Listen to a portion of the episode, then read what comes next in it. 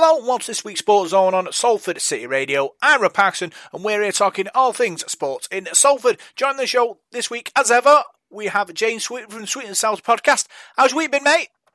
Terrific week, Rob, and I'm delighted to be back on the radio with you. There was a monster upset in the world of boxing and a fantastic UFC fight, and I can't wait to break it down. Yep, so what we'll do, we'll start with the UFC. UFC 258, the main event took place uh, on Saturday night. Uh, can you break down for us? Yeah, tremendous main event, Rob. It was a battle between a wrestler in Kamaru Usman and a jiu-jitsu fighter in Gilbert Burns. Two men who were former teammates. So There was a great deal of emotion in this one, and it was interesting stylistically. Could Kamaru Usman find a way to implement his style and avoid being ended up in a submission by Gilbert Burns? And ultimately, that is what he managed to do. He was successful.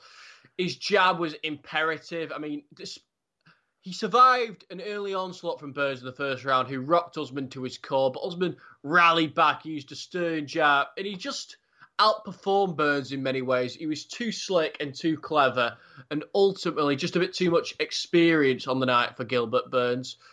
Usman looking as good as he's ever looked right now, looking fierce, looking strong, and he's looking like the best welterweight we've seen in a very long time. I think it's going to take a lot to take him off his throne. And Burns, as good as he was, as good as he is, I mean, he's beaten a lot of people. He's coming off uh, an incredible win over Tyron Woodley. It still wasn't enough to beat the Nigerian nightmare, Kamaru Usman, who who's looking pretty unbeatable right now.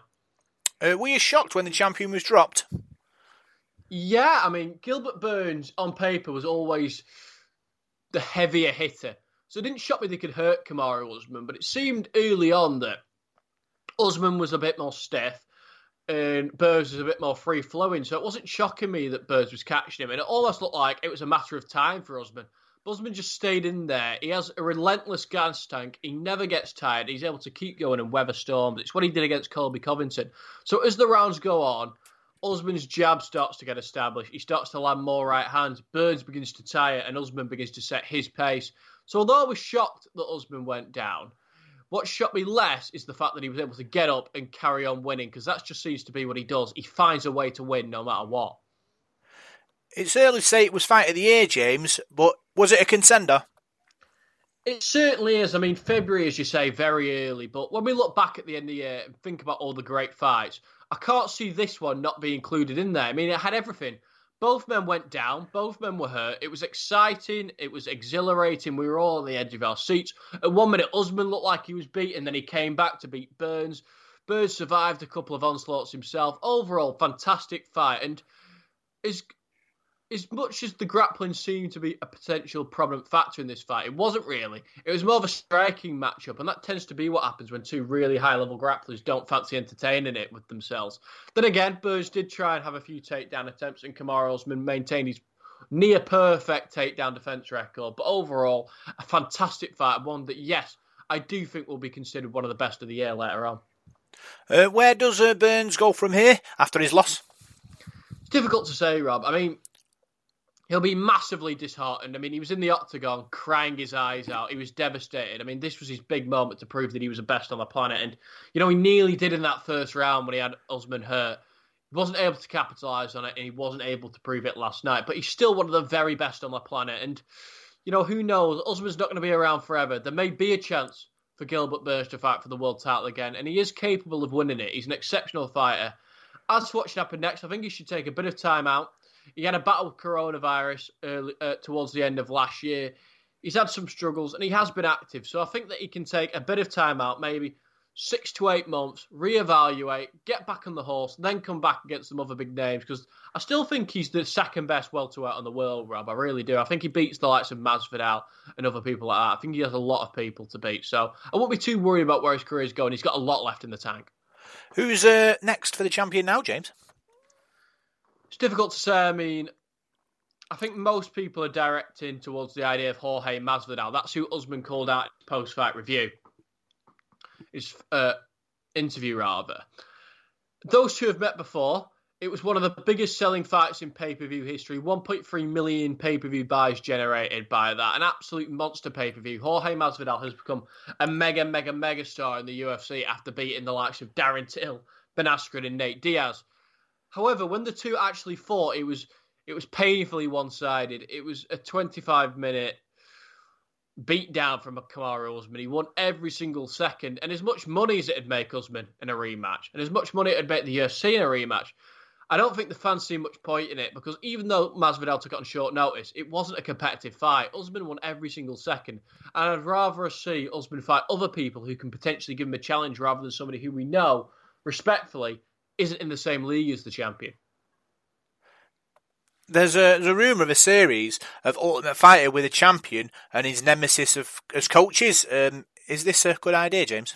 I mean, Usman and Masvidal, as we said, they are enemies. They are you know, embedded in this ultimate rivalry between one another. It, it, it's bad blood, to say the least. And I think a series of the Ultimate Fight would be exceptionally entertaining. You get the two going back and forth, trading insults, squaring off. I mean, the two have had to be separated in the past, you know, outside of the octagon. So it will be very interesting. It will be a great way to generate revenue and hype for this next fight, because assuming there would be crowd back, and I think it would be a sellout. However, ultimately, I think a series of the Ultimate Fighter still leads to the same outcome a dominant decision from Kamaru Usman, and I can't see it being any other way. I can't see a world in which Masvidal wins the fight. Yes, he has that one punch power. Yes, he can turn anybody's lights off.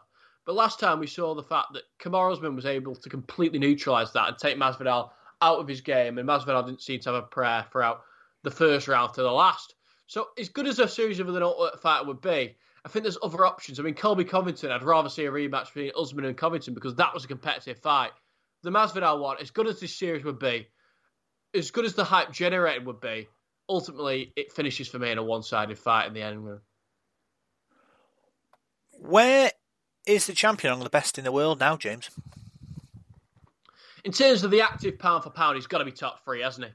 I mean, it's weird for somebody who's been so dominated to be so underrated. And yes, he has only had three title defences, but he also beat Tyron Woodley for the belt. He's got the likes of Demian Maia, Rafael Dos Anjos, Leon Edwards, all on his resume. He is one of the best UFC welterweights I think we've ever seen. And for me, after George St. Pierre, who's currently the best and arguably the greatest fighter who's ever lived, I think you have to put Usman in there as that number two. I think after a few title defences, he could stick his own claim to being the best welterweight all time. But at the moment, he's looking fantastic. He's only a couple of wins away from being in that picture. There's a, a lad in the UK who believes he can dethrone the champion. Uh, can you tell us about him? Yeah, Leon Edwards, uh, Jamaican born, Birmingham based, and has lived in Birmingham since he was a child. He's come from gang culture to become a real good fighter. He lost to Usman earlier on his career, but he's gone on an eight fight win streak. He's beaten some great names in that welterweight division, and I think he could be the biggest threat to Kamaru Usman. He's a very educated striker, and despite the fact that their first fight was one sided, there's been a lot of development since then. Leon Edwards was only a young lad at the time, and I think it's taken his time to develop. And I think he learned from that loss, and he's the best he's ever looked. He's not fought in a long time, but there's rumours he could have a fight coming up with Colby Covington. And should he win that, he would be next in line for Kamaru Usman, and I think he'd have a real chance. And personally, he's who I'd like to see Kamaru Usman fight next, should he win his next fight. Is there any other potential contenders, James? To be honest with you, Rob, Probably not. I mean, there's Stephen Wonderboy Thompson, a kickboxer who was very unlucky not to win a world title in his last fight. He's never fought Usman. He's one of the nicest men in the game, and I don't think anyone would begrudge him getting a shot. I think stylistically he could offer some problems with his, you know, long range kickboxing style. Usman can be outboxed, and if somebody could outbox him, it would definitely be Stephen Wonderboy Thompson, who was 57 and 0 in the field of kickboxing. Khamzat Chimaev's coming through, but I think that'd be a little bit early for him. So aside from Leon Edwards and you know, Colby Covington potentially in a rematch. He, he has pretty much wiped out that division. There's not many people who I see being a threat to Usman. And even still, all these names that I mentioned that could give him competitive fights, I still think Usman goes in a big favourite. Yeah, it's going to be fascinating, James. Oh, just a quick one, obviously, before uh, before we move on to boxing. You know, obviously, UFC now it, it's growing as a sport. Uh, where do you see it in sort of twelve months, five years time? In five years' time, Rob, I see it being even more prominent than it is. I mean, they've just secured a deal with ESPN. They've gone from being this sort of underground sport that's very, very seedy and very dodgy to becoming a mainstream sport. It's absolutely massive in America now. Of course, as I say, on ESPN, it's been on Fox in the past. It's humongous in Brazil, and it's growing gradually in the likes of the Southern Hemisphere of Australia and New Zealand producing world champions. I mean, Conor McGregor, of course, from Ireland. It's big in Poland. It's big in Russia. It's getting big in the Middle East. It just seems to be gradually rising in profile across the entire world. And in five years' time, Rob, I see it being, you know, a top five sport in the world. I definitely see it exceeding boxing because so many people complain regularly about not getting to see the fights we want in boxing. And the decisions constantly going the wrong way in boxing. In the UFC, you don't really have to deal with that. And I suppose it's a more pure form of combat. So I see it getting bigger and bigger and bigger before it's a real mainstream sport across the globe. And we'll be covering it all on on the Sports Zone on uh, Salford City Radio. Let's uh, let's move on to, to boxing now, James. Last night we saw one of the biggest upsets in British boxing history as Josh Warrington was knocked out cold by an unknown Mexican. How shocking was this? Deeply, deeply shocking, Rob. I think Josh Warrington was a one to hundred favourite going into this one, and for those who don't follow betting, I mean, if you place one pound uh, at hundred pounds, you'd get a pound back. So Warrington, a mammoth favourite. Everybody expected this just to be a blowover, just get the cobwebs off from a bit of ring rust, get back in action, beat Lara in two or three rounds, beat this Mexican lad, and then proceed towards another world title fight. Not one person called this. And usually when there's big upsets, that's that's the saying that not one person called this, but maybe when Fury beat Usyk or Bellew beat Haye, I mean, there was some people saying it might happen. Absolutely nobody considered this as a possibility. It was a complete foregone conclusion. The fact is, I wasn't even that interested in watching it because I felt it was going to be a foregone conclusion. And then, of course, I saw all over Twitter that Warrior was engaged in a titanic battle, and I had to switch over. I mean, he got caught big in the first round by an uppercut, which seemed to hurt him. And then in the fourth round, he went out and got knocked down. And a lot of people felt that that could have been the moment that either the referee or the corner saved him from himself. He carried on valiantly, Josh Warrington, but he just couldn't seem to cope with the power. He ended up getting knocked out cold in brutal fashion. And those big fights seem a life way away now for Josh Warrington. What went wrong uh, for, for Warrington? Was it tactical or was it physical? It's difficult to say. I mean, usually Josh Warrington's absolutely relentless in his approach, throwing punches to the dozen from round one to round 12 and never giving in. A concern of mine is with that style, you can't go on forever. Has Josh Warrington just got old overnight? That's a concern. Is it because he wasn't motivated for this opponent? Did Lara just give him no fear? Was he expecting a big fight? He didn't get it, and he just simply wasn't up for this one. Did he feel flat on the night? Did he have a cold going in? Or we simply not giving Lara enough credit? Because, I mean, it was Lara who was landing the punches and it was Lara who got the knockout. So, maybe we're being somewhat unfair at him, but Josh Warrington didn't seem to look himself. It'll be difficult to see where he goes from here. Uh, there's set to be a rematch, um, James. Can uh, Warrington win that one? I mean, if you'd have asked me yesterday, I mean, I mean, the day before, I mean, I wouldn't have even thought we'd have needed a rematch to put this into context. I thought Warrington just would have blown Lara out in a couple of rounds, but there was nothing in the first fight to imply that Josh Warrington can win a second. He lost near enough every single second. He was put down. He seemed to get hurt by every single thing Lara threw. And it just never looked good for the Leeds Warrior. I mean, if he performed at his best, because I don't believe that was the best version of Josh Warrington, at his best, could he beat Lara? Yeah, probably. Is he at his best anymore? Is he going to go into that fight with a great deal of demons? We just don't know. So if I had to call it right now, I'd have to say that Lara wins the rematch and probably wins it quicker. Is there a possibility he can't come back from this, James? Maybe. I mean, has this affected his confidence? I mean, it affect most people's confidence if you're knocked out cold by somebody. I mean, Josh Warrington didn't. Usually, for example, in a fight, Anthony Joshua against Andy Ruiz, Joshua can look in that and think, I had Ruiz down. I had my moments of success. So he can build some sort of confidence going into a rematch. Josh Warrington lost all of the fight. He can't build any confidence off the back of that. So I really don't know. Mentally, he may be scarred. And physically, if he is getting that little bit older, if the legs are beginning to get slower, you can't really reverse father time. So there is a great possibility, Rob, that the Leeds Warrior isn't going to be able to win another world title. How good is Lara? To me, he looks slow. Uh, he looked a bit flat on his feet.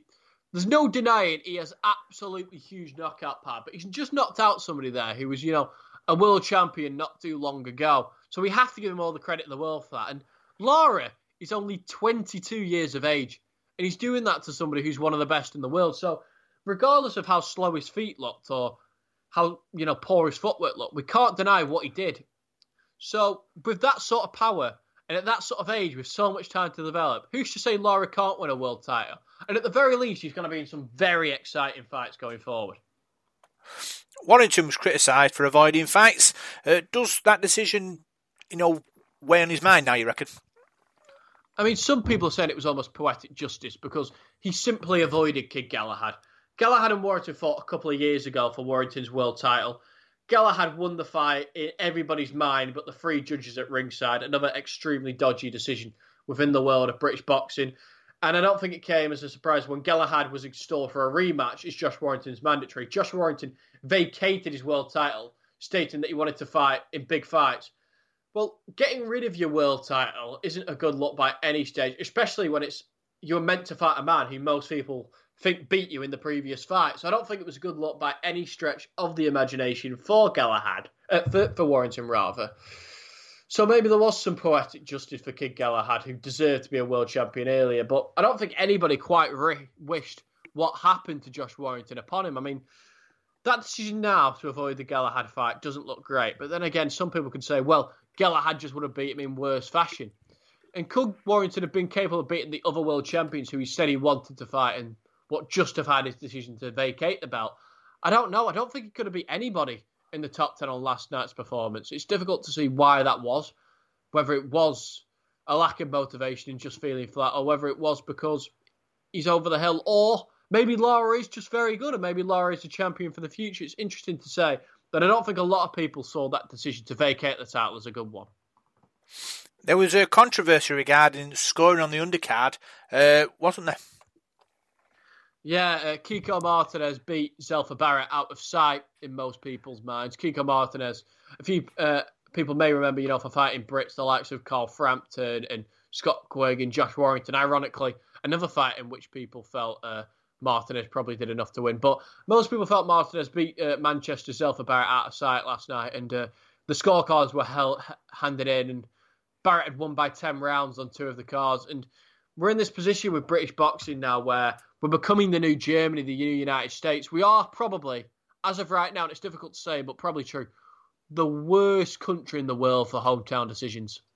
We seem to get one of these every single week, Rob, a disgusting decision, unjustifiable scorecards. And I've heard rumours of people saying it's incompetence that the judges are scoring fights a certain way. For me, it isn't incompetence, Rob, because there's no way a professional who's been trained to score a fight could possibly come out with those scorecards when people at home and all the other pundits and all the other fighters can see it going one way and then it just so happens that three people at ringside call it completely different. Something needs to be done. I think Eddie Hearn coming out and saying, you know, that the scorecards were bad, were good. But ultimately, this comes down to the British Boxing Board of Control because their officials are handing in horrendous scorecards week in, week out, and nothing whatsoever is being done about this. It almost uh, video has been released of Tyson Fury running into the sea in Morecambe, uh, and he doesn't look in great shape, does he? Uh, no, he definitely doesn't, Rob. Uh, not by any stretch of the imagination. Tyson Fury is somebody who I felt was keeping in good nick throughout lockdown, posting multiple videos of himself training, doing bits with Emmanuel Steward, you know, doing the Instagram workouts, which seemed to be motivating people, but he didn't look in ideal shape in Morecambe. I mean, let's not get it twisted. He's not back to where he was. But when you think that the Anthony Joshua fight's only five or six months away, you'd like to see him in slightly better condition than this, Rob. And I know he's lost lots of weight in the lead up to big fights before, but that's not what we want at this stage. We don't want the biggest fight of his life to be a weight loss camp. We want him focusing on a game plan to beat Anthony Joshua, not getting rid of the weight. So this isn't ideal by any stretch of the imagination. He could have done with that rumoured fight in December with Agit Kabayel because it would have kept him in shape and it would have kept him motivated. It seems now that he's let his absence from the ring get the better of him because he has put on a lot of weight. And so, it, I mean, Tyson Fury, special athlete, yeah, but how many times can he keep losing lots of weights before big fights, and it keep working out for him? Eventually, his body's got to give him, and he's not doing himself any favors. So, can he still win the Anthony Joshua fight? Of course he can, but it was worrying to see there was a fantastic fight uh, for the European welterweight title uh, next week, isn't there? Yeah, there's a great fight. David Avanesyan versus Josh Kelly. Josh Kelly, a lad from Sunderland who came from the Olympics. looking to win his first massive, massive title against David Avanesyan, who's a former world champion and has looked absolutely relentless at world level, defeating people left, right, and centre, knocking them out. Most famously, of course, Kerman La in Spain to win that title. But he's looking excellent, Avanesyan. And to be honest, despite the amateur pedigree of Kelly, I think Avanesyan's the favourite in this one. He's looked tremendous as of late. The two were scheduled to fight before. Kelly pulled out with just a day to go, and a lot of people felt that felt that Kelly ducked Avanesyan. I mean, it was rumoured that in the day before the fight, his trainer Adam Booth said, "Make the fight a ten rounder, or we're not taking it." Of course, dropping from twelve to ten, maybe suggesting that Kelly wasn't quite ready for this big stage. Is he ready now? Potentially, he's had a bit more experience, but Avanesyan, I still think, is an incredible fighter, and I think he's the favourite here. But if Josh Kelly is as good as people think he could be, then maybe he can win. And if he does, he's a genuine campaigner for a potential world title, Rob. Andy Ruiz looks set for a ring return, doesn't he, James? He does. I mean, we were just talking about Tyson Fury not looking in great shape. Andy Ruiz is somebody who's not looked in great shape himself throughout his career, but he looks as good as I've ever seen him. He's working hard with Canelo's trainer, Eddie Reynoso, and he's coming back. It looks like he's taking on Chris Arreola in an old Mexican dust up that's one I think he wins, and one he'll get back on the horse after you know nearly well over a year out now, and he's still got the talent to do some serious damage at world level. So I think we all hope that he gets in shape finally, because he's had years to do that. I mean, Andy Ruiz has had thirty plus fights, and he's never made the effort to get in shape. Maybe training alongside the likes of Canelo and Ryan Garcia, some of the biggest stars in the game, he'll finally find his discipline and he can finally achieve what he's capable of. Adrian Broner is back on Saturday, James. Looking forward to that.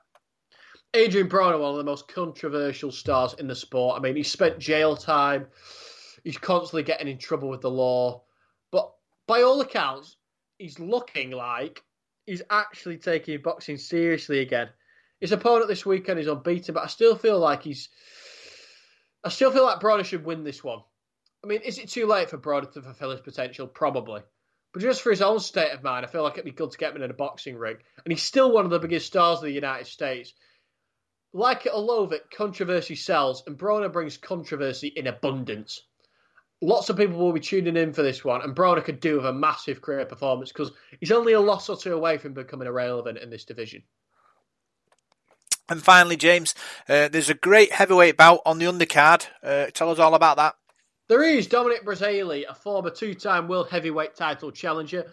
Not necessarily the best heavyweight, but always durable, always game, and has a couple of good wins over the likes of Izu Ugonoh and Eric Molina. A man who always gives it his all. He's taking on Otto Wallin, who of course gave Tyson Fury hell in their fight, had Tyson Fury rock, cutting him badly, and nearly had the Gypsy King out of there, and arguably the hardest fight of Tyson Fury's career. I think it'll be a great fight. Both men have high goals, love to come forward, love to unleash bombs.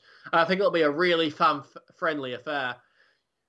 I think personally, Otto Wallin's going to be too much on the night. I mean, Dominic Brazilian his two world title com- uh, campaigns, you know, he was outclassed by both Tyson, uh, by Anthony Joshua and uh, and Deontay Wilder.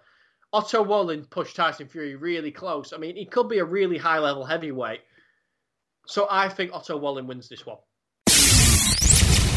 So, welcome back to the Sports Zone on Salford City Radio. I'm Rob Paxton, and we're looking forward to talking all things sport in Salford. I'm joined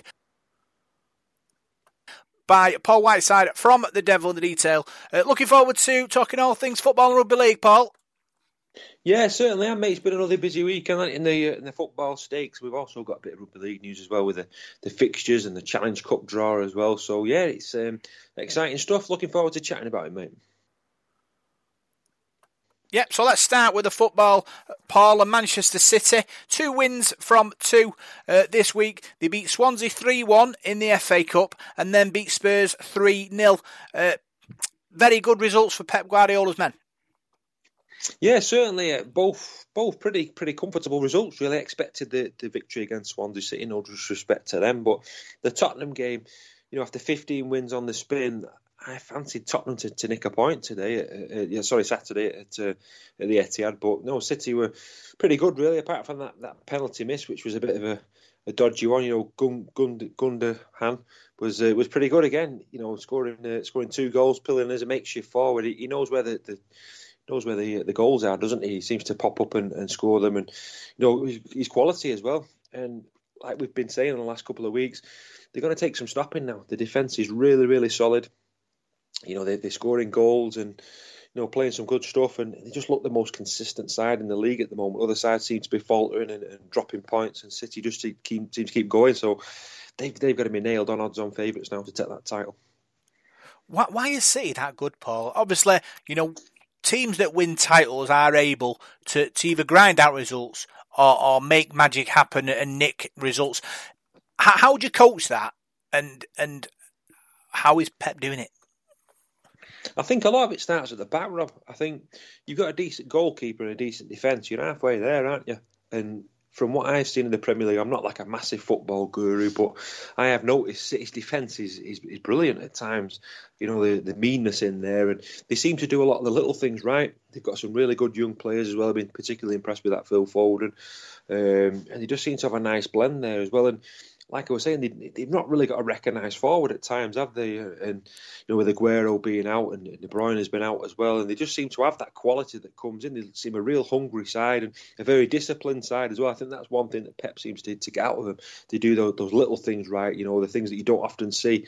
You know, uh, you know the, the tracking back and just the, the quality of passing the ball. I mean, sometimes they're probably a bit guilty of trying to pass the ball into the net.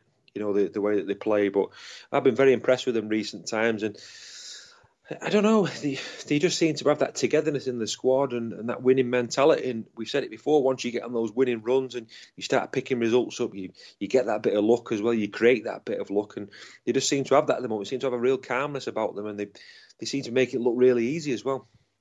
Yeah, I, I, like you said, playing without a centre forward is, is, is you know a, a difficult thing to play against. You see, because obviously you know when you're the defender, having that sort of striker to, to defend against sort of organises your defence, keeps them focused. But the way City play without that centre forward, people sort of drifting in and out of position. You know, defences get nervous, don't they, Paul? Because they're not sure when to go, when when to stop, when, who to tackle, and it, it, becomes a problem. And I think Pep's got this uh, tactical uh, situation down to a T here. He knows how this system works, and teams are really struggling with it. Well, yeah, and I think they've got a fantastic attacking midfield as well, haven't they? You look at that, like Raheem Sterling there. I mean, the pace that he possesses and some of the quality there in that game against Tottenham. You know, they, they really are. They, they, they complement each other, don't they? That midfield, and they create so much for each other as well. And you know, a side like Tottenham, they brushed them aside. Really, I think there was a few glimpses in the in the game from you know Gareth Bale. There was some nice touches from him, but they never really got going in that game. So I, I think um, I think it's been an excellent result for City and you know they're still fighting on all front, all four fronts, certainly in the Champions League, League Cup, FA Cup as well, and games are coming thick and fast as we keep saying. But you know, I, I think they've they've got a real chance this season of picking up you know quite a few trophies if they, they keep going and get a few of their injured players back as well. They're going to be even stronger yeah, you talk about City's Achilles heel with the with the penalty uh, situation. Obviously, they're not converting as many as they should do. Um, people talk about Ederson, the goalie, having a go. Do you think that's a good idea, having your goalkeeper come up for penalties? You know, just in case you miss one and he's got to run back ninety five yards. Well, yeah, you're all right if you score, aren't you? But if he runs all the way up and misses it, or it's the post, and he's got an awful long way to, to jog back or race back to get back between his own post. So Hmm, it'd make uh, it'd make it very exciting, wouldn't it? I suppose if he if he's confident though of, uh, of scoring, then well, why not? But no, I think he'd be in trouble with Pep if he, if he missed and then conceded one. Yeah. Also, another person uh, playing very well, Phil Foden, uh, the midfielder for Manchester City. You know, done great things with England so far as well, and you know, I see him as a, a big talent for the future. People talk about him and Grealish being the next generation leading England through, and I, I don't think they'd be looking too far wrong there. No, and it's nice to see that as well. I mean, a lot of sides that have been successful over the last sort of couple of decades, and you know, a lot of the players have been from overseas, and you know, have not, particularly Manchester City. I don't think they've had lots of you know star names coming through. I mean, he really is a star name, isn't he? And it's great to see, you know, if you've got that international quality coming through your your academy ranks. So, uh, so yeah, everybody likes a homegrown player, don't they? And he seems to be playing really well at the moment. It catches my eye every time I see him, you know, scoring some some fantastic goals, some great finishes from him, and you know, he looks one for the, you know, we say one for the, the future, but he's one for now. Really, he really is an excellent player, and you know, I wouldn't like to put a price tag on him at the moment. And it's great to see that, you know, the, the togetherness, as I said in that City squad before, the willingness to fight for each other and battle. I think that's what's going to get them over the line this season. I, I really do. Been really, really impressed with Phil Foden obviously, you know, looking at the FA Cup, they've got Everton uh, in the next round. They've got to think about beating Everton. They're a tough side um, away from home, uh, Everton, but you know, City are, are a team on form, and they, you know they are looking towards a possible treble here, Paul. Well, yeah, yeah, definitely. You've got the uh, the Champions League as well, haven't you? It could be the, the quadruple, couldn't if they, they win all four of those. I think they play in the, the League Cup final, don't they? In uh, is it next month in, in, March? So they've got that look to look forward to as well. And yeah, as you said, FA FA Cups, it's tough. The FA Cup, isn't it? Sometimes in cup ties, there it's a it just depends how you are on the day, don't you? And, and Goodison Park's a tough place to go. We've seen Everton. I think they've, they've been pretty good this season at times. They, fell away a bit at the moment and a bit of a, a, ropey run, but they look pretty good against Manchester United the other week. They've been scoring, uh, been scoring plenty of goals as well. So that that's not going to be an easy game for City. That away at Everton, they're going to be battling to you know, to, to get to, back to Wembley and, uh, and playing the FA Cup final. It's been quite a while since they played in a, in a big final like that. So uh, that's going to be a real tough fixture. Yeah, two fixtures uh, this week. Man City, they've got Everton away on Wednesday and Arsenal away on Sunday. Um, like I said, tough fixture, Everton away. And Arsenal, you know, on Sky on the Sunday will be a big test for Pep Guardiola's men. Yeah, certainly. Well, I think Arsenal have, have, probably fell from grace, haven't the last couple of seasons? Not been the, the force that they were, you know, a number of years ago now under Arsene Wenger. So they got a good result against Leeds at the weekend, I believe. So uh, they're always hard to beat down there at the Emirates Stadium, aren't they? That's another. It's a big month this for Manchester City. I was talking to one of my pals recently, who's a, who's a big City supporter, and he was saying this month's going to define the season now, particularly its next next sort of three or four games. The away games are always tough, aren't they? So I think if they can come through this week with with two victories against Everton and Arsenal then you are really nailed on for that title. I don't think they can. You know, City supporters aren't going to say that just yet. Are they? They've been they've been uh, let down in the past, haven't they? But I think at the, at the moment now, you would have to say they are, are, odds on now. But you know, a big win for Leicester at the weekend. They're they're sort of hanging on the coattails at the moment. They? they had an excellent victory over Liverpool, coming from one 0 down. Manchester United faltered, didn't they? I will speak about shortly. But you know, City are the form side at the moment. Yeah, let's talk about Man United now. Um, of a mixed week for them. They beat uh, West Ham in the FA Cup to get through to the next round. It was a tough game against the Hammers. It took two extra time to, to get the winner. Uh, Scott McTominay uh, late strike sends Pep, uh, sends men through. Yeah, it was. It was. Um, a, a real sort of labour game for them, really, wasn't it? He took the, the, the, time to, to get that result, you know, going to extra time in a game you would have fancied them to win, really. But West Ham have been good this season. They've been a real surprise package for me in the Premier League. I think they've done an excellent job there. David Moyes done a great job at, at West Ham, and you know, um, really got the fans on side now. They've been playing some really good stuff. So, but it's always great to get through in the cup. I mean, nobody remembers the score in the FA Cup. It's a knockout competition. It doesn't matter whether you win five 0 or one 0 As long as you're in the hat and the draw for the next round, that, that that's all that matters really. So, uh, you know, it's nice to see them through uh, in, into the. I think it's the quarterfinals now. You're at, so it's uh, exciting times. Yeah, Leicester away in the in the next round of the the cup. Uh, Paul, Ole's got to be looking at winning this FA Cup, um, especially obviously with with the league maybe a little bit too far away from him now.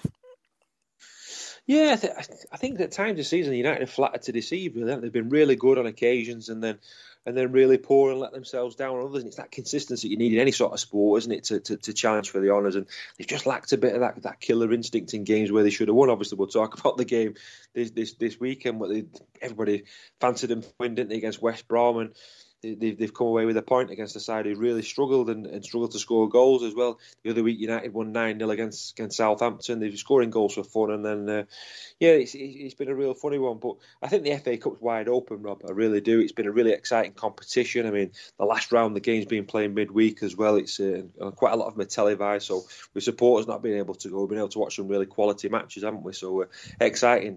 Wouldn't it be great if we could see a City United final? I mean, that's not not a, a, a complete impossibility at the moment. So that's that's going to be uh, something to look forward to the next round, definitely. Yeah, talking about uh, the West Brom draw, there was uh, some VAR uh, controversy, Paul, with uh, Maguire being hauled down, the penalty not being given. Um, we watch rugby league, and video referee is part of that. sort of uh, setup. Do you, for a rugby league point of view, do you think it's improved the, the game or, or made it worse? Um, yeah, it's a tough one. He's been in rugby league for a long time now, and I, am not a big fan of it. I'm not a massive fan of the, of the, video replay, to be honest with you. I think a lot of the times the, referee could get the decision right on, on the field, really, because half the time when you go to the video um, replay, they can't really decide anyway, can they? Because they can't see the ball or this, that, and the other. I mean, there's there's some things where it's cut and dry, and yeah, they, they need to go for it. But a lot of the time, the referee could probably make the decision, you know, in the um, in the match really, rather than going for it. So I'm not so sure. In football, for me, I think it's it's, it's I don't know. I might get get a bit of flack for saying this, but I think it's it's, it's spoiled the game a bit for me. Really, I mean, players don't know when they can celebrate really now, do they? Because they're not sure whether it's going to go to the, the VAR. And there's some decisions this weekend I've watched. I think, blimey, what, what they're looking at. There's a couple of red card incidents this this this week. I think the penalty that Liverpool got. Um, never a penalty in a million years for me. So, uh, so no, I'm not so sure on, on this VAR. It, it's not really. I don't think it's really caught on yet. I'm not so sure whether the fans are buying into either. Yeah, I think it's the clear and obvious uh, thing. That's the that's what you know, VAR is there to, to take out. I think in rugby league it works because really they're only looking at kind of whether they ground the ball or, or whether the ball's going out of play or, you know, things that they can measure. In, in football, it's a bit different. They're looking at offsides and, and the way the rule is that if you're slightly, you know, past the defender, even by an arm, it's, it's given as offside when, you know, in the old days, with the offside rule, there has to be daylight between you and the defender then that would have been better. It would have been much easier for the for the you know video referees to, to be able to pull up a decision because it's a something you you have you have to look at and say yeah there's definite you know light between the defender and the attacker and he's, he's offside. But because the way the rules have changed it makes that video refereeing decision you know very very difficult for me. But if obviously being a rugby league man, uh, and you had a chance to speak to you know the people in charge at the football, what would you say to help them make it better in football? Um, I'd probably say stop going to it for every sort of every every decision that they do. I think for me, I when they when they first spoke about bringing VR VIA VIA VAR in football, sorry, I thought it was going to be for like goal line decisions. You know, a bit like the sort of the 1966 job where it's the crossbar and bounces down. That's what I thought it was going to be. Just you know, deciding whether the ball's crossed the line, sort of thing. Not for you know, is it is a penalty? Is it in the box or is it a free kick? Is it a red card? And, and this sort of thing. So I didn't think they was going to be using it for all those, those different sort of situations. So I don't know. I think he can he can slow the game down. And, the one I don't like is where you know a goal scored and then you can't really celebrate and you lose that moment of sort of ecstasy that you get sometimes. You know, you think of some of the goals that have been scored, the Aguero one against uh, QPR when, when City won, won the, the, Premier League. You know, can you imagine if that had gone to VAR? You've got to put your celebrations on hold there, or or the Solskjaer one for, for United in '99 in the, the, Champions League, where everybody goes spare for that that sort of 60 seconds. You know, you're on a different planet, aren't you? But I think you lose all that with VAR because you're like, oh, hang on a minute, we'll, we'll put the, put that on ice while we while we check the video. So you lose that sort of uh, that mad moment, don't you? So yeah, I'm not a massive fan of it, mate. To be honest. Yeah, you lose it. Obviously, when you you look at the linesmen, aren't you, and you look at the referees to see yeah. what their reaction is. I think with the video referee, there's no one to look at. As it, you just kind of like the, the voice in the sky, in it really. And and I think yeah. it's in what they could do as well is mic the referee up, so then the referee can talk to the crowd, say, "I'm just looking at, at this you know, particular incident when before when the crowds were in the stadiums, nobody knew why he was going to the to the video referee. Um, it's okay now because everyone's watching at home on the TV, so that you know they can explain to the people who are watching on television why the referee is doing what he's doing. But moving forward, I think when you get the crowds back in, you, you do need that interaction with the crowd. They do it in American football, where the touch judges and you know tell them you know what's happened and who's given the penalty and why. I think they can do the similar thing in, in football and in rugby league, really.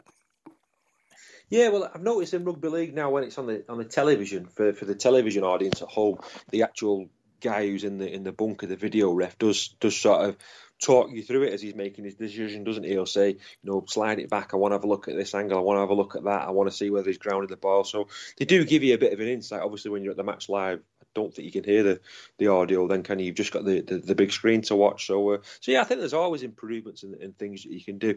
You just don't want to take away that that sort of raw excitement that you get in the, in the match because that, that buzz is you know can be fantastic sometimes when you get a late try or, or a late goal. So let's as long as we don't take that away from the sport, then then all is well. Yep, uh, United have Real Sociedad away in the Europa League uh, this week, and then they have Newcastle at home at weekend. Two big games uh, for Ole. Obviously, Real Sociedad in the Europa League will be a big test for him, and we're hoping we can pass that test and progress. Yeah, definitely. I'm not so sure about, about them. I'm not like a big uh, big expert on, on, on European football, but it'll be a tough game. I'm sure it will be. You know, there's no sort of donkey teams in that in that tournament. I think regarding the, the league, you know, Newcastle United, very funny side Newcastle for me. They're another team, a bit Jekyll and Hyde, aren't they? And I know their form has sort of improved, but they're a bit in and out, aren't they? Lose one, win one, lose one, win one. So I, I know they've been pretty poor at home this season. I think they've they've lost quite a few games at St James's Park, haven't they? But that's that's a game you'd expect United to win. That I think definitely. You know, they, they they're still not out that Premier League title race yet. I mean, we know we keep saying City are this this machine, but the two sides have got to meet, haven't they? I think it's next month, and City's got some big games coming up. They really have. I think they've got to go away to Leicester. They've got that away game at Arsenal, so they've got some tough fixtures coming up as well. So, and they've got you know they're fighting on all four fronts. They've got a League Cup final to look forward to, an FA Cup game. So, uh, so I don't think it's all over yet. Yeah, let's talk uh, Salford City now. They beat Cambridge United 4 1 uh, last week at home. Great result for the Ammies. 3 0 up at half time, quite dominant in the game. Two goals from Ian Henderson uh, made the difference for the Ammies. Yeah, well, I know quite a bit about Ian Henderson. He, he spent quite a long time at Rochdale uh, football. A few of my friends watch them, and I know he's quite a talisman for, for, for, Rochdale, scoring plenty of goals, and that's a really good result. I think Cambridge have been pretty decent this season, so a uh, really good result for Salford, and they you know they're they're in they're in a good position at the moment in the league table, and, and they've been, been impressive. I think since the, the, the turn of the year, really, I think they've been doing really well. So, uh, you know, they they put themselves in, you know, with a real good chance of, uh, you know, playoff football and, and, and getting promotion, and, and, they've got that game at Wembley as well in the uh, the football league trophy to look forward to. So, a lot of exciting times there for the Ammies. They had a game against Bradford City postponed uh, weekend as well. I suppose it's disappointing that they can't get the games on, but player welfare, player safety is, is important. And I suppose moving forward, they might be looking at improving uh, the you know the facilities down there um, at, at um, the peninsula with a better pitch and, and things like that, which which will help them uh, as they go on. Yeah, I think it, it's probably tough, isn't it, this uh, this time of year? You know, um, it's been really cold. The weather on it, you know, particularly last week. I was just watching on the on the news tonight. I think at top of Scotland they've had like minus twenty three or something like daft like that. So it's been really cold. You know, you know, around the, our area. I mean, I, I do central heating for a living, and the amount of boilers we've gone to recently, where the pipes have been frozen outside the old condensate pipes, and we've not seen that for we've not seen that for about five or six years. You know, this sort of cold, you know, it's been not hardly getting above freezing. So that's tough on your pitch. I mean, for any pitch where, like, if you've not got under soil eating, you're going to struggle with it. But no, they've got a few. I think they've got a few games in hand Salford now, haven't they? But uh, but no, particularly impressed with that result against Cambridge. Cambridge are at like top of the table, so they, the way they blasted them aside there, that's going to give them an awful lot of confidence going into the. You know, they've still got plenty of games left, haven't they, in the, in the season? About 20 games left, something like that. Knowing that in that league. So there's, there's an awful lot of football to be played, and I still think they can uh, make an impact on League Two. Yeah, they've got Barrow on Tuesday at home and then Carlisle on Saturday at home. Two games in quick succession, both at home. You're hoping the Ammies can back back to back wins them uh, and keep their momentum. Yeah, well, certainly. I know Barrow are at the bottom of the table, aren't they? Struggling at the moment, and uh, and Carlisle are one place above Salford, so they're you know, knocking on the door of, uh, of, the, of, the, playoffs, haven't they? I think Exeter are seventh with 42 points, Salford only point behind them. So it's um, it's very it's very tight that division, very tight. Cambridge is top of 49, and you, you know you can. Uh, throw a blanket over the other clubs. They're all really close. So you put a run of fixtures together, you know, a couple of results together, you're right back in there. And there's, there's still a chance of automatic promotion. On three sides go up, don't they, from League Two to, to League One. So I'm pretty sure Salford will still be targeting that. If they can keep getting the victories, uh, you know, they're going to put themselves in it with a real good shout at promotion this season. Should be really exciting end to the season, Bob.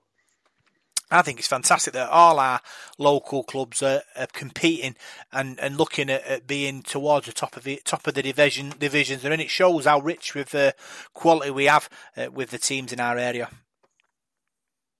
It certainly does, mate. And I think you know football's been pretty exciting this season. If you look at the Premier League, it's been really close, hasn't it? I don't think I've seen a league table as sort of you know, chock a block is, is, is what it is at the moment. It, it really is. I mean, look at the, the bottom of the table. I think there's a couple of sides down there that are a bit maroon now to, to relegation. There's a bit of a gap developing, but sort of the mid table up towards the Champions League places, it was really close, isn't it? And I think if you look at promotion places in the Championship, there's there's an awful lot of sides in there who are going to be busting their gut to get in the Premiership. I know Brentford have been playing really well. It'd be tremendous to see them in the top league. They've they've been one of the consistent sides of the of, of the recent years, haven't they? League One, League Two as well. There's uh, some some real good uh, promotion and title chases there in all on all the divisions. It should be really exciting. Just a little shout out to another local side of ours, you know, not too far from from Salford, really, Altrincham. They're doing tremendously well in the in the National League. I've noticed their results, and you know, I think they had a fantastic win last week down at Torquay on a Tuesday night. So what a trip that is on a Tuesday. So they're knocking on the door of the football league now as well. So it'll be great to see them get promoted. Yeah, fantastic. All our clubs, you know, competing every week, Paul, and, and that's what you want. You you want your local talent to be at the top of the top of their division, and, and you know that, that's what football's all about. It's a ride in the emotions and enjoying the moments, and you know, hopefully, it won't get spoiled by VAR. No, and hopefully crowds can come back sooner rather than later because it, is missing the, the crowds at the moment. Is it? I know when I've watched a few of the games on the telly, it's, it's just not the same, is it? With uh, with no supporters there, but uh, but yeah, I'm sure that'll all happen in the future. Yeah, I think I think clubs need you know the crowds in. I think it's going to be a very very fine sort of balancing act with Boris having to decide when it's safe because obviously they'll, need to do some kind of like test runs first, won't it, before they get get people in and then keeping the R rate at a certain level. And it's going to be tough, but these these clubs rely on on on the the money generated by fans coming in. And obviously, every week that there's no money coming into the club, is a, is another week where the clubs suffer. So the clubs will be banging on the number 10's door, trying to get Boris to, to, to relax the rules and, and get everyone in the in into the football and rugby stadiums. Yeah, I think I, I don't know about banging on his door, like, but it's um, you know, it's a lot of positive news at the moment. You know, people are having the vaccine, aren't they? And you know, quite a lot of people have had the, the jab in this country now, and it's you know, hopefully with it, once everybody's been jabbed, it, it's going to um, going to slow that that that that R rate down, isn't it? And uh, know, a bit better better weather coming as well, and you know, people don't get you know flu like symptoms, do they? As, as, we progress towards the summer, not as much anyway. So I think things are going to start looking brighter. I think once people have the have the COVID jab and, and things like that, and you know, even if you had to keep your mask on at the match, I'm pretty sure people would do that, wouldn't they? You know, keep their hands clean and, and whatever. So yeah, I think we've just got to be very patient. You know, health comes first, and we all look after each other and. Uh, you know, we, we, we, we slow this uh, this thing down. I'm sure things will get better in the future.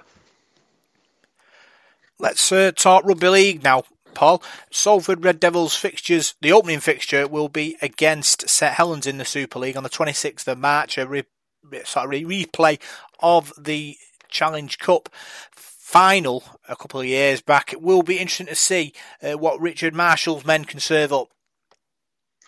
Yeah, the 2019 grand final against Saints. Uh, yeah, it doesn't seem that long ago, does it, Rob? You know, since we were, we were playing in that game and know, Saints uh, won it again last season with their epic final against Wigan, 8 8 4, I think it was, at the KCOM Stadium in Hull. So they've been the team to beat, haven't they, under uh, the last two two coaches that they've had. And Richard Marshall has worked alongside both those coaches, hasn't he? You know, Kristian Woolf last season and uh, Justin Holbrook the season before. So I'm sure Richard Marshall has learnt an awful lot in his apprenticeship there with St Helens and worked with Tony Smith at Warrington before that as well. And, you know, he's, he's got an awful lot of knowledge for rugby league. You know, it's thrown up a really good fixture there. That game's going to be behind closed doors at Headingley. So, you know, we're not going to uh, to the St Helens ground. We've had quite a bit of pain there, haven't we, in, in recent years, losing some really close matches. So uh, it's a, it's a mouth-watering game, that Rob. It's a tough start for us, but you know, at the end of the day, you've got to play everybody twice in the season. So I don't think it makes any odds when you play them, whether it's first game or last game. To be honest, you know, it's uh, you've got to play them. So why not early doors and you know really really test ourselves? I'm looking forward to that. We've got a really good squad there at Salford and some really exciting signings and you know, I think we can uh, we can knock St Helens off. We proved that last season. All right, it might, be an under strength side, but we played really well and and, uh, and got a result. So uh, yeah, excited for it to start, mate. Yeah, Magic Weekend is on the 4th and 5th of September, and the Grand Final is on the 9th of October. I think it's in, I think the clubs have probably looked at sort of pushing that them two events for as far as they can into the future to give them chance to have crowds in. Magic Weekend's always a special moment with all the fans in, in sort of the vicinity and everyone watching game after game together in the stadium, and we're hoping, touch wood, we're all going to be able to do the same this year. Yeah, I think to be honest with you, if you can't have crowds, I think the Magic Week is a waste of time. And I think that's what it's for, isn't it? For people to go and, and celebrate like a festival of rugby league. You get sort of know, is it how many teams in the league? Twelve teams in the league. three games per day, isn't it? You know, back to back matches. Uh, people don't they? And, and, to be honest, we've been blessed by the weather over the last couple of seasons at, at the at uh, St James's Park. It was some tremendous weather there, and it's a bit ropey at Anfield. I think a couple of years ago. Every time we've been up to Newcastle, it seems to be really good weather. Everyone's really enjoyed it. People have stayed for the weekend. So, yeah, if you, if you can't go and crowds can't go, it does seem a bit pointless going up there and you know having all the teams play on the on the same day. So, by September, let's hope it's going to be a lot better. It's a long way down the line, isn't it? That, but uh, but yeah, I'm just hoping we get a, we get a nice fixture for that one. We don't want St Helens again doing the Magic Week, and let's hope they give us uh, someone uh, who's a bit bit kinder. The fixtures a bit more kinder for, uh, to us. Yeah, every weekend's a Magic Weekend at the moment, Paul. Talking about Magic Weekends, um, 25 years ago, uh, last week, Salford Red Devils beat Wigan in the Challenge Cup at the uh, the Willows, 26 points to 16 to end Wigan's Challenge Cup dominance. A fantastic uh, game, a fantastic moment for Salford Red Devils, the, the club, the fans, and everyone sort of about Salford. Talk us through your memories of that fantastic day. Oh, it's a, it's a magical time, really. Like the, the mid nineties. I think the '95 season was was tremendous. That that short season, that centenary season we had, we did really well and won the league. And then the, the game against uh, against Wigan was just before the, the summer season was to start with our promotion, so we got promoted as well on the back of that. I can remember the game before we played Featherstone at home in the round before, and it snowed. I can remember people going clearing the, the, the snow off the pitch before the match, and we, we had a really good win against them. And then the Wigan game, oh, it's tremendous. It was absolutely packed out. The, the Willows, in the little corner, I, I used to stand in with my dad just at the corner of the north stand there. You couldn't move for, for, for Wigan supporters, and plenty of Salford supporters there as well. But the away fans always used to sort of mass themselves in the north stand, didn't they, at the Willows? And know, it was, it was a great day. It really was. It was one of those. Every time Wigan had the ball, I was counting how many tackles it was done because it was so dangerous. You know, players like Martin Offiah playing from Shaun Edwards and big uh, Tuigamala on the wing, Andy Farrell. They had, they had, a team full of quality, didn't they? And you know, it was really nerve wracking every time they got the ball. But Salford were outstanding that day. You know, Mark Lee, Steve Blakeley, you know, great at halfback. You know, Scott Naylor was unstoppable at times. David Young, Cliff Eccles in the pack. You know, Darren Rogers. The, the the list goes on. Steve Hampson, I think, played at fullback that day, and everybody was was tremendous. Everybody played the game of their life that day. And we didn't just beat Wigan. I thought we beat them comfortably in the end. We, we really were. It was a super performance for, for a side a league below Wigan to, to play like that. I don't think you'll see anything like that for, for a long time. I thought it was absolutely outstanding. It was magical. It really was a magical game. It was just a shame that we had to draw St Helens in the next round because they were just sort of hitting their peak. So uh, that's how kind the draw was us. Uh, draw. We, we did the business knocking Wigan out and they give us St Helens in the next round. But no, magical times, Rob yeah, it was a truly magical time uh, for everyone, and we're, we're, going through another magical time now. To be fair, with, with uh, Richard Marshall and the club and Ian Watson last season, getting us to a, a grand final and a, and a, Challenge Cup final, and and you look back at them memories and you think to yourself, this is why you support the club. Yeah, yeah, you certainly do. Yeah, and uh, Richard Marshall's got you know to follow now on, that that that sort of legacy that, that Ian Watson's left, and in a way, I feel a bit sorry for the supporters because that all ended a bit a bit sour, really, didn't? With, with Ian leaving, and we weren't expecting that. Where we have to get into the Challenge Cup final, and you know, he sort of told us he was staying, then he wasn't staying, and then he, he sort of went unexpectedly to, to Huddersfield. So that, that left a bit of a sour taste in the supporters' mouths. But I think the fans have moved on now. They're really excited for, for Richard Marshall. He, he speaks really well. He seems a really warm, friendly guy, and seems a very uh, very driven man as well, and he wants to make his impression on, on, the club. And I think the old regime's to be forgotten now. You've got to you've got to go with with this new one, and uh, he's brought his own staff in as well. You know, Danny Orr's come in.